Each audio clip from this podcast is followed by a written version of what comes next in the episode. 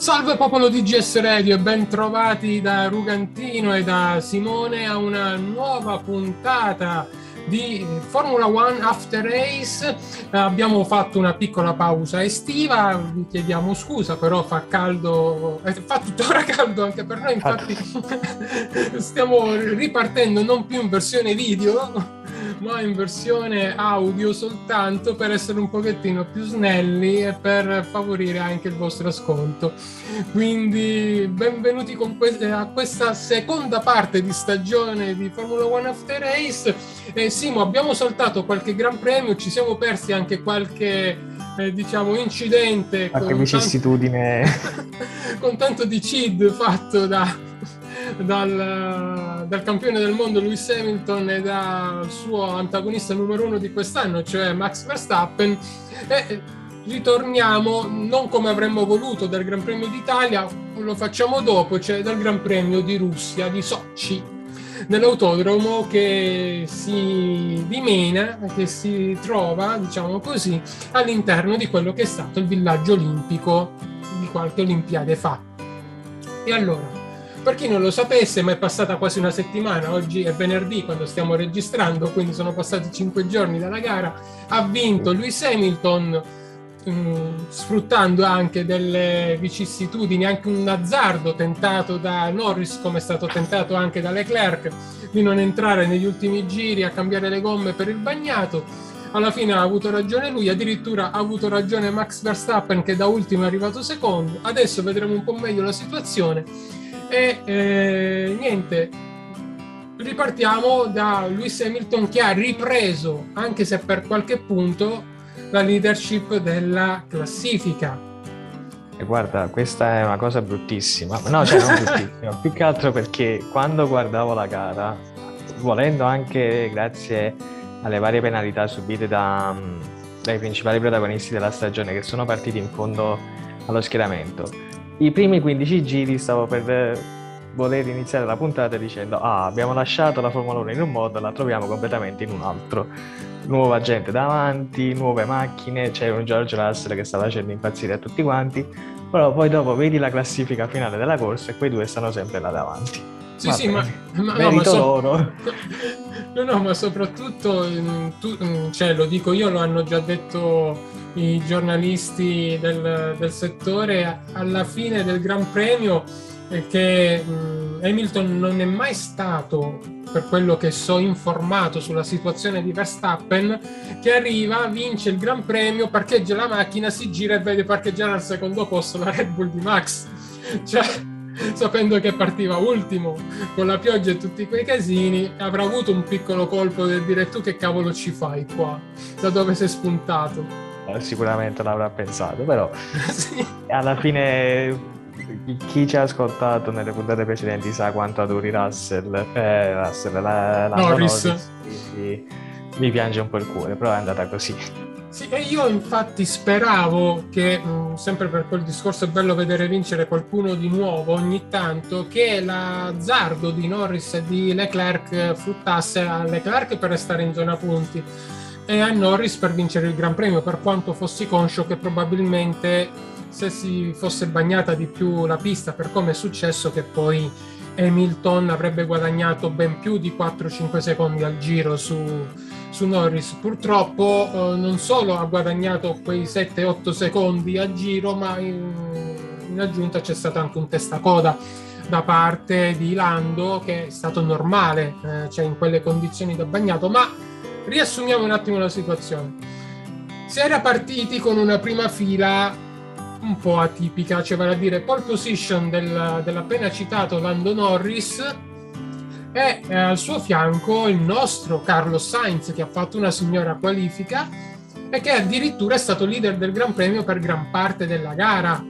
E anzi, lo diciamo subito, anche grazie al capovolgimento di fronte che c'è stato a causa della pioggia degli ultimi giri, eh, Carlos ha guadagnato alla fine un terzo posto che gli era stato tolto, tra virgolette così, in gara, e un terzo posto che è strameritato e anzi meritava anche di più probabilmente Carlos per la gara fantastica che ha fatto. Comunque, siamo partiti in questo modo. Hamilton era partito pure abbastanza non male, ma nemmeno tanto bene, era rimasto dietro. Ricordiamo che partiva uh, quarto. Hamilton, correggimi se sbaglio, Simo. Quarto dietro la Williams. Esatto, dietro la Williams di George Russell, di cui ha già decantato le lodi Simone qualche minuto fa. E poi ci sono stati un po' di eh, casini, quasi tutte le squadre hanno sbagliato qualcosa nei vari pit stop.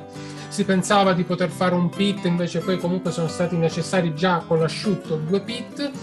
E eh, alla fine c'è stata la necessità del terzo perché ha ricominciato a piovere, dico ha ricominciato perché il sabato eh, buona parte delle qualifiche son, eh, e anche il venerdì le libere si sono svolte sul bagnato e eh, ha rivoluzionato una gara che vedeva Norris sia attaccato da Hamilton negli ultimi 7-8 giri, ma comunque tenegli, possiamo dire anche tranquillamente testa, Simo?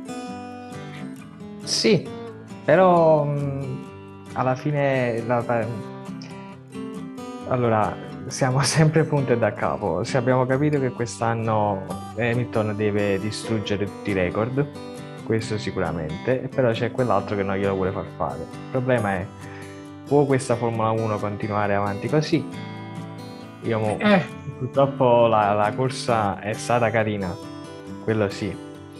Eh, anzi, buona parte, fino al 33 giro tutto a posto, tutto sistemato, solo che poi dopo mi è venuto l'abbiocco, ve lo devo dire purtroppo. Cioè, se non fosse stato per alcune situazioni all'inizio della partenza, perché la partenza questa, di questo Gran Premio è stata probabilmente la partenza che più mi è piaciuta. Forse l'unica che poteva rivaleggiare era la partenza al Gran Premio di Francia. Mm. Quella nella bellissima pista che non mi ricordo neanche sì, il nome perché è talmente eh, brutta. Le Castellepoli, eh, esatto. Paul Riccardo. E con Alonso che decide di prendere la larga, che non so che cosa vuole combinare. E in più si è visto Sainz che riusciva a scappare, Norris che bene o male gli, teneva testa e una Mercedes che non riusciva a superare la Williams. Questo è stato il leitmotiv delle prime 10 dei primi 10 giri. Poi è incominciato il valzer vai vai. No, no, stavo dicendo anche qualcosina in più perché poi comunque c'è stato Norris che ha sopravanzato Carlos che non, non è riuscito proprio più a tenerlo dietro. Però vai vai, continua. Poi è, è, è, iniziato il primo valzer di, di stop e là già, non dico non si è capito niente, però qualcosa è successo a tutti i meccanici. Quindi diciamo che questo Gran Premio è stato molto deciso dai, dai, cambi, dai cambi gomme perché ho sentito anche dal commento inglese proprio come a dire è succe- c'è stato un cambio di regolamento sì. pit stop che sta facendo trovare difficoltà a tutte le squadre. Ora probabilmente per mancanze mie di che questo agosto che ancora non è finito perché siamo a ottobre, però è ancora agosto per me. Sì, infatti anche qui da me. che sta facendo e, e, mi sono perso questo cambiamento. Da come ho capito deve essere tipo che l- la sostituzione delle gomme posteriori inizia tipo una frazione di secondo dopo le anteriori. Penso di aver capito io perché è proprio quella la scena che ho visto, cioè che i due meccanici sulle ruote posteriori iniziavano leggermente dopo il cambio gomme e quindi c'è stato l'errore di Sainz perché a Sainz se non sbaglio, sì, hanno sbagliato. A, a Perez, a, a Ricciardo, Ricciardo ha perso una marea di tempo per non so come, nonostante noi ci siamo persi il commento del suo, della sua vittoria, perché noi volevamo una Formula 1 diversa ci, siamo, diversa, ci siamo saltati due Gran Premi dove non hanno vinto i soliti, però vabbè, non fa niente. Eh sì. Quindi, ora il problema è se Verstappen non fosse partito in fondo a tutto, la gara sarebbe stata diversa? Probabilmente sì, perché non so se ha capito la lezione o meno, ma io l'ho visto molto calmo in questo Gran Premio. Non ha fatto niente di, di avventato, anzi, quello che temevo avesse fatto, eh, avrebbe fatto, cioè lanciarsi a catapulta nella prima curva, l'ha fatto Leclerc subito dopo la partenza Infatti ho visto Leclerc già dodicesimo, che partiva pure lui comunque in fondo per eh, mi ricordo, cambio. Qual è la penalità che ha subito Charles a questo giro? Eh, allora, ehm, hanno cambiato parti del, se ricordo bene, del motore, perché adesso, come dicevamo prima di cominciare la registrazione del podcast, eh, sono passati cinque giorni dal Gran Premio, comincio a dimenticarmi le cose pure io. No, ecco, ecco qua, ce, ce l'ho, ho trovato le motivazioni. Sia Verstappen che Leclerc che Latifi hanno richiesto la sostituzione di alcune parti della Power Unit. Eh sì, allora mi ricordavo bene. Perché poi c'è stata la penalità anche per Bottas, che probabilmente tanti dicono Mercedes l'ha fatta apposta per mettere, per come ha cercato di fare nei primi giri, Bottas a fianco a Verstappen per impedirgli la rimonta.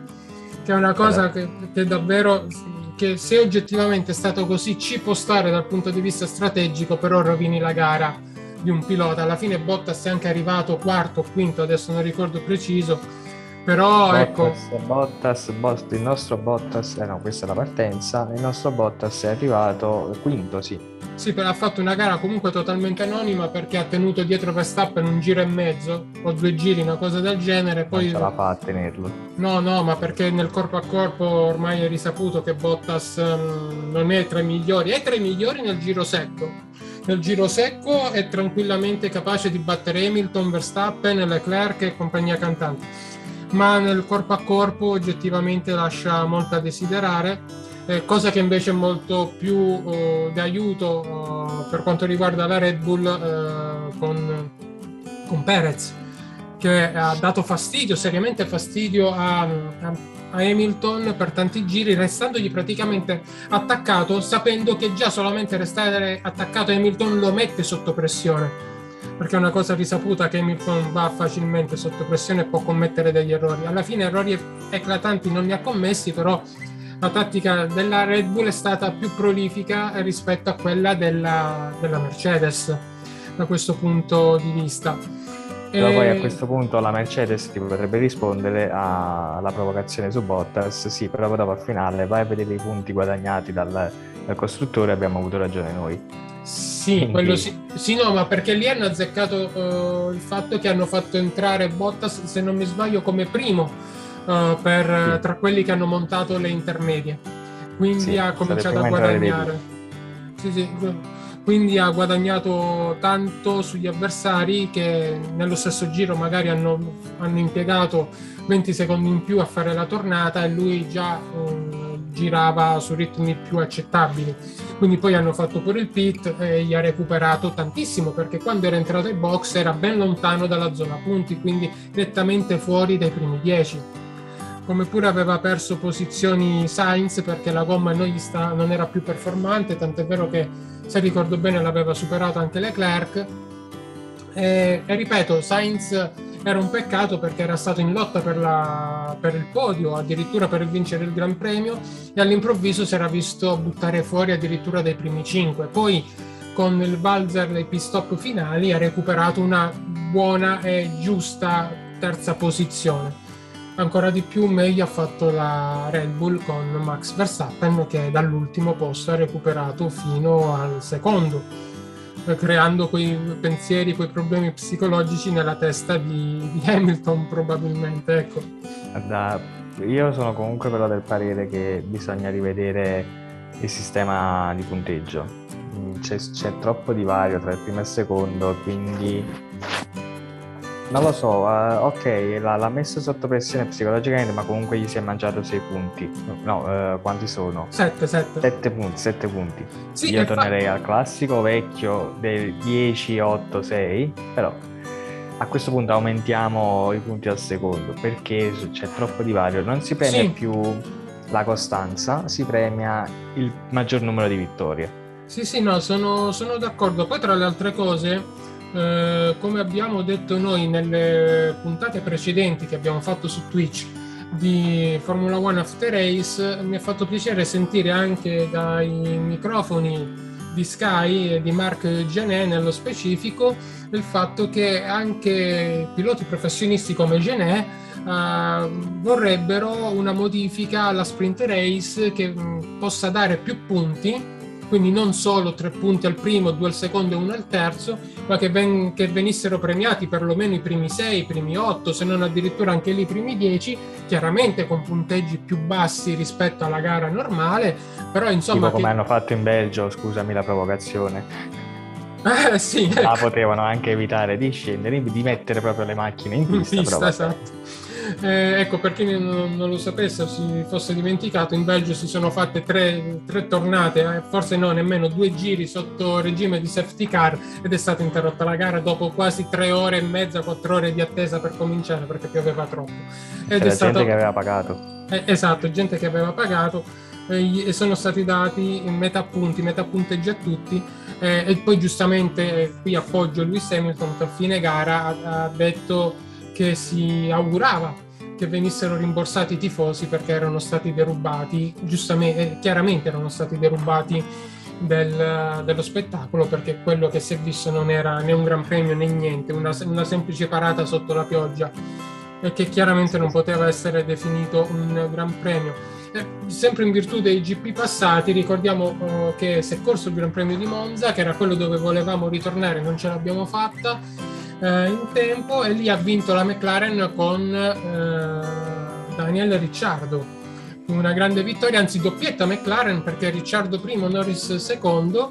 È stata una gran bella gara delle due McLaren e quindi cioè, Ferrari che eh, è di nuovo quarta nel costruttori perché insomma i punti guadagnati dalla McLaren lì e anche eh, in, eh, in, Russia comunque ci tengono dietro perché nonostante, correggimi se sbaglio Simo, nonostante Vai. il podio di Carlos comunque la McLaren è, comu- è rimasta terza nel costruttore. Rimasta terza con 234 punti, la Ferrari quarta con 216 e mezzo, quanto eh. tutto quello e mezzo. Eh lo so, infatti pure a me dà, dà fastidio eh, ha dato più fastidio, se ricordo bene, a Piquet nell'84, giù di lì che perse il mondiale da Prost per mezzo punto. Guarda, c'è anche un precedente molto più recente, 2013, no, 2012 Superbike, Max Biaggi vince di mezzo punto su Tom Sykes, però vabbè, chiusa ecco, parentesi. sì, in quel caso ben per noi, per Biaggi, in quanto esatto. pilota italiano, però chiaramente per, già è brutto perdere per un punto, mezzo punto, siete, cioè, eh, nemmeno a pensarci. E allora, eh, il discorso eh, che, um, che, ha già improntato Simo prima nel dire eh, che poi è stato ripreso da me uh, poco fa, che negli ultimi Gran Premi avevamo comunque visto qualcosa di diverso. La Williams con George Russell andare a punti, anche se è andato a punti in quel modo assurdo di Spa. Eh, poi... Ehm, la, la doppietta McLaren, esatto, la doppietta McLaren a Monza. Qui stava arrivando chiaramente una, un'altra vittoria McLaren. Eh, quel tentativo di, Russell, di, scusate, di Norris eh, non è andato a buon fine, ha perso i punti, eh, come li ha persi anche Leclerc.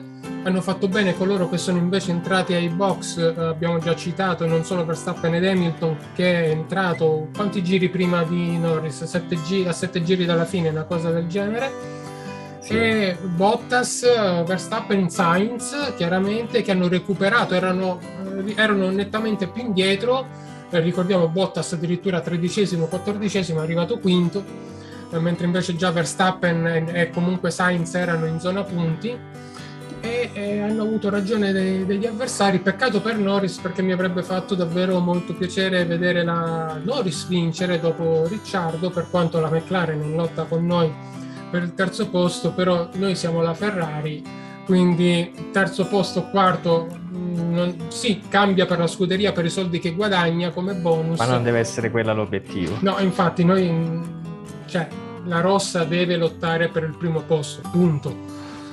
Già accontentarsi del secondo è sempre una sconfitta. È chiaro che stiamo andando meglio rispetto alla stagione orribile dell'anno scorso, la peggiore della storia della Ferrari, però eh, ancora siamo lontani eh, da quello che è il target Ferrari, perché non può essere altrimenti. Se ci chiamassimo eh, Rugantino Racing eh, potrebbe essere un grande successo la stagione di quest'anno, ma siccome non siamo Rugantino Racing e nemmeno Andreoli Cars eh, Motorsport, eh, voglio dire, con tutto rispetto anche per te, Simo, eh? Certo, no, ovviamente. Prima o poi le, le, le, fondiamo queste. Le fondiamo, ecco, voglio dire, cioè, la Ferrari deve per forza lottare per il titolo, perché con questo nome non puoi fare altrimenti.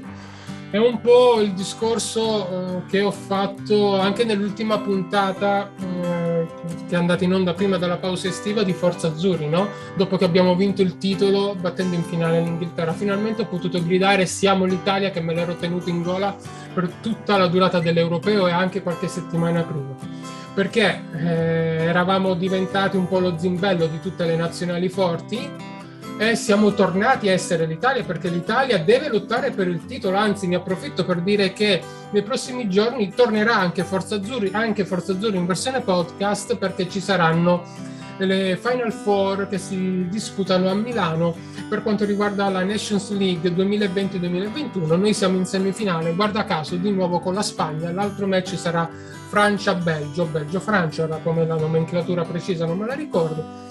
Però ecco, siamo l'Italia, siamo tornati a essere l'Italia nel calcio, la Ferrari deve tornare a essere la Ferrari. Non basta solo Guarda. l'hashtag che mettiamo sui social, essere Ferrari. Essere Ferrari significa essere vincenti. Ma Poi magari... Molto spesso, molto spesso anche solo per una questione di prestigio, perché si sa che ormai quasi la Ferrari è diventata l'antonomasia della Formula 1, anche se ci sono stati tanti e tanti altri costruttori che hanno fatto la storia del, del, campionato. Però se vai dalla classica, che ne so, casalinga sperduta sulle montagne dell'Aspromonte italiano, se gli dici Ferrari sa che cos'è, se invece gli vai a chiedere che cos'è l'Alfa Tauri, con tutto il rispetto per l'Alfa Tauri. Che tra l'altro eh, sta facendo un, un, signor campionato, forse anche sotto le aspettative perché il potenziale della scuderia quest'anno è nettamente superiore ai punti ottenuti e eh, tante volte Gasly eh, è lasciato da solo perché Tsunoda sta cannando un sacco di gare e quindi Gasly si trova... Yuki eh. non ce la fa, mi dispiace, non dico non merita il posto perché comunque è stato riconfermato. Eh, ma... però, ecco, infatti, cioè, sta lasciando Gasly tante volte da solo. Gasly che l'anno scorso vinse il Gran Premio d'Italia eh, con l'Alfa Tauri. Per chi non se lo ricordasse, l'Alfa Tauri in realtà sarebbe la Minardi. Giusto, no. Dove Toro quella, Rosso, la Toro Rosso. Ex. Toro Rosso di due anni fa, che, che, per quanto è stata Toro Rosso? Per una decina di anni? Perché... Sì, dal 2006 fino a due anni fa. Eh, perché da quando c'era Fettel era Toro Rosso che vinse anche lui come Gasly a Monza. C'è stata anche un, un, un'accoppiata Liuzzi Scott Speed che... Eh, sì.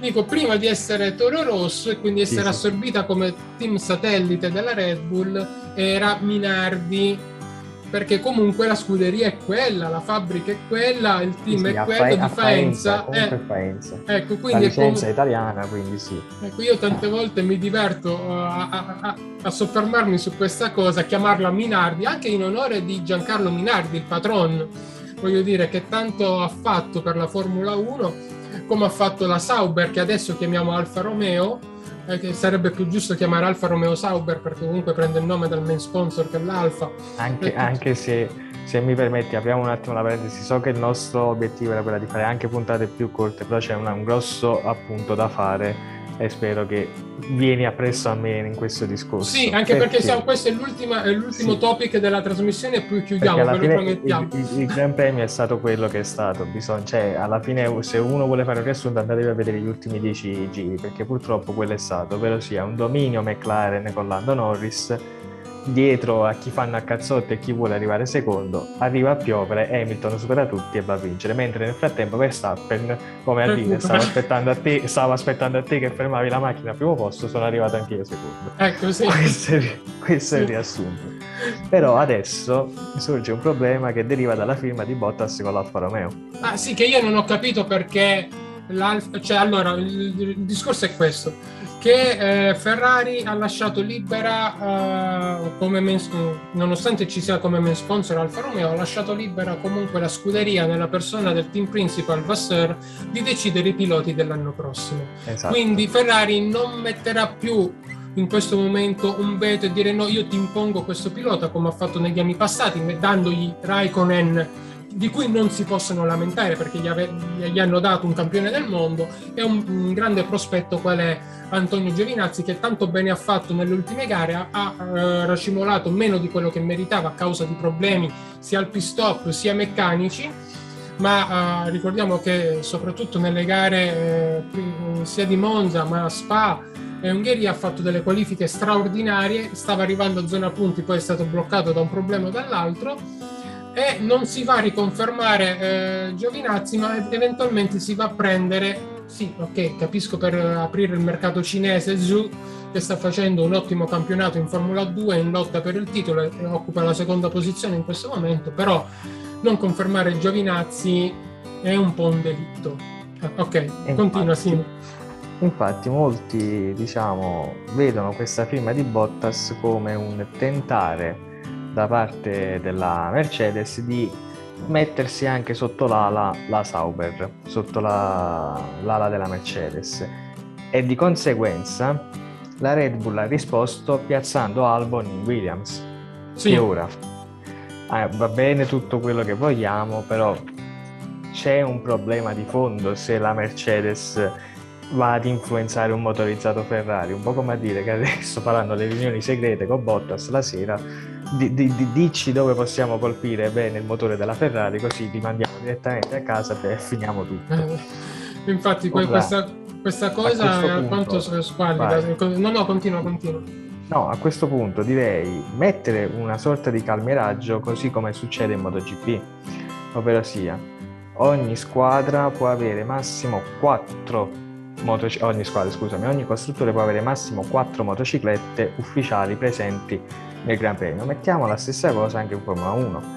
E oddio, difficilmente succederà, però sarebbe molto più carino se dei già miseri 4 costruttori che sono presenti in questo momento nel campionato, eh sì. che ce ne siano un po' di più, perché alla fine abbiamo sì le, due, eh, le quattro Honda, che, che sono Red Bull, abbiamo l'Alpine con le Renault, però fine, poi tutto il resto è motorizzato Mercedes, perché anche lì la Ferrari va bene che va bene, però la Haas è come se non corresse. Sì, praticamente. L'Alfa Romeo, a quanto stiamo capendo, sta tentando tipo di, diciamo, cioè l'Alfa Romeo, la Sauber sta tentando tipo di scrollarsi da dosso la Ferrari, non so perché, non so se c'è una motivazione politica dietro, perché sono rimasti ancora scottati dal fatto che Mick Schumacher sia stato piazzato in AS e non con loro. Può darsi pure. Eh, ma lo, era... cioè, lo, chiedevano e mh, mm, non era un problema. L'anno prossimo glielo spostavano in, in, in Alfa, eh?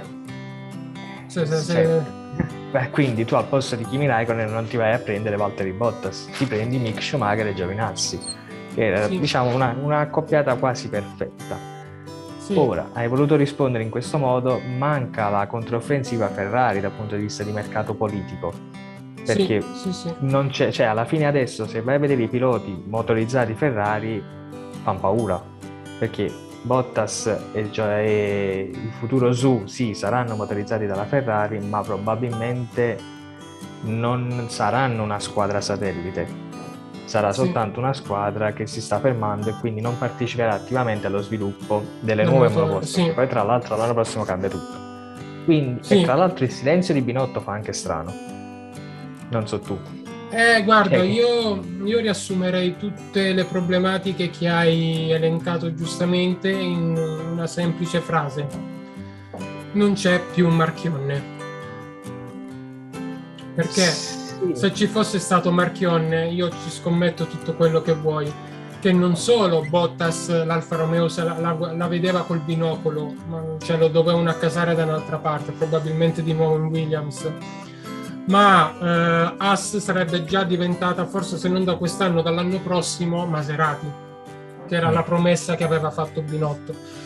I sostituti di Binotto, eh, scusate, di, di Marchionne, i sostituti di Marchionne e le scelte che hanno fatto dopo la sua prematura scomparsa, a cominciare da quella che io continuo a denunciare, cioè la uh, sostituzione inaudita, mm, ingiustificabile di eh, Arriva Bene alla guida della Ferrari, sono i risultati degli ultimi tre anni e adesso si sta vedendo addirittura che eh, Mercedes e Red Bull eh, riescono a mettere mani dentro oh, i, team satelliti della Ferrari satellite della Ferrari e quindi tra l'altro Albon in teoria corre con una Ferrari nel campionato tedesco Gran Turismo perché la Red Bull, eh, la Red Bull scelse la Ferrari per disputare quel Gran Premio quindi come a dire facciamo un'alleanza contro le Mercedes alla fine no, alla fine no. Possiamo...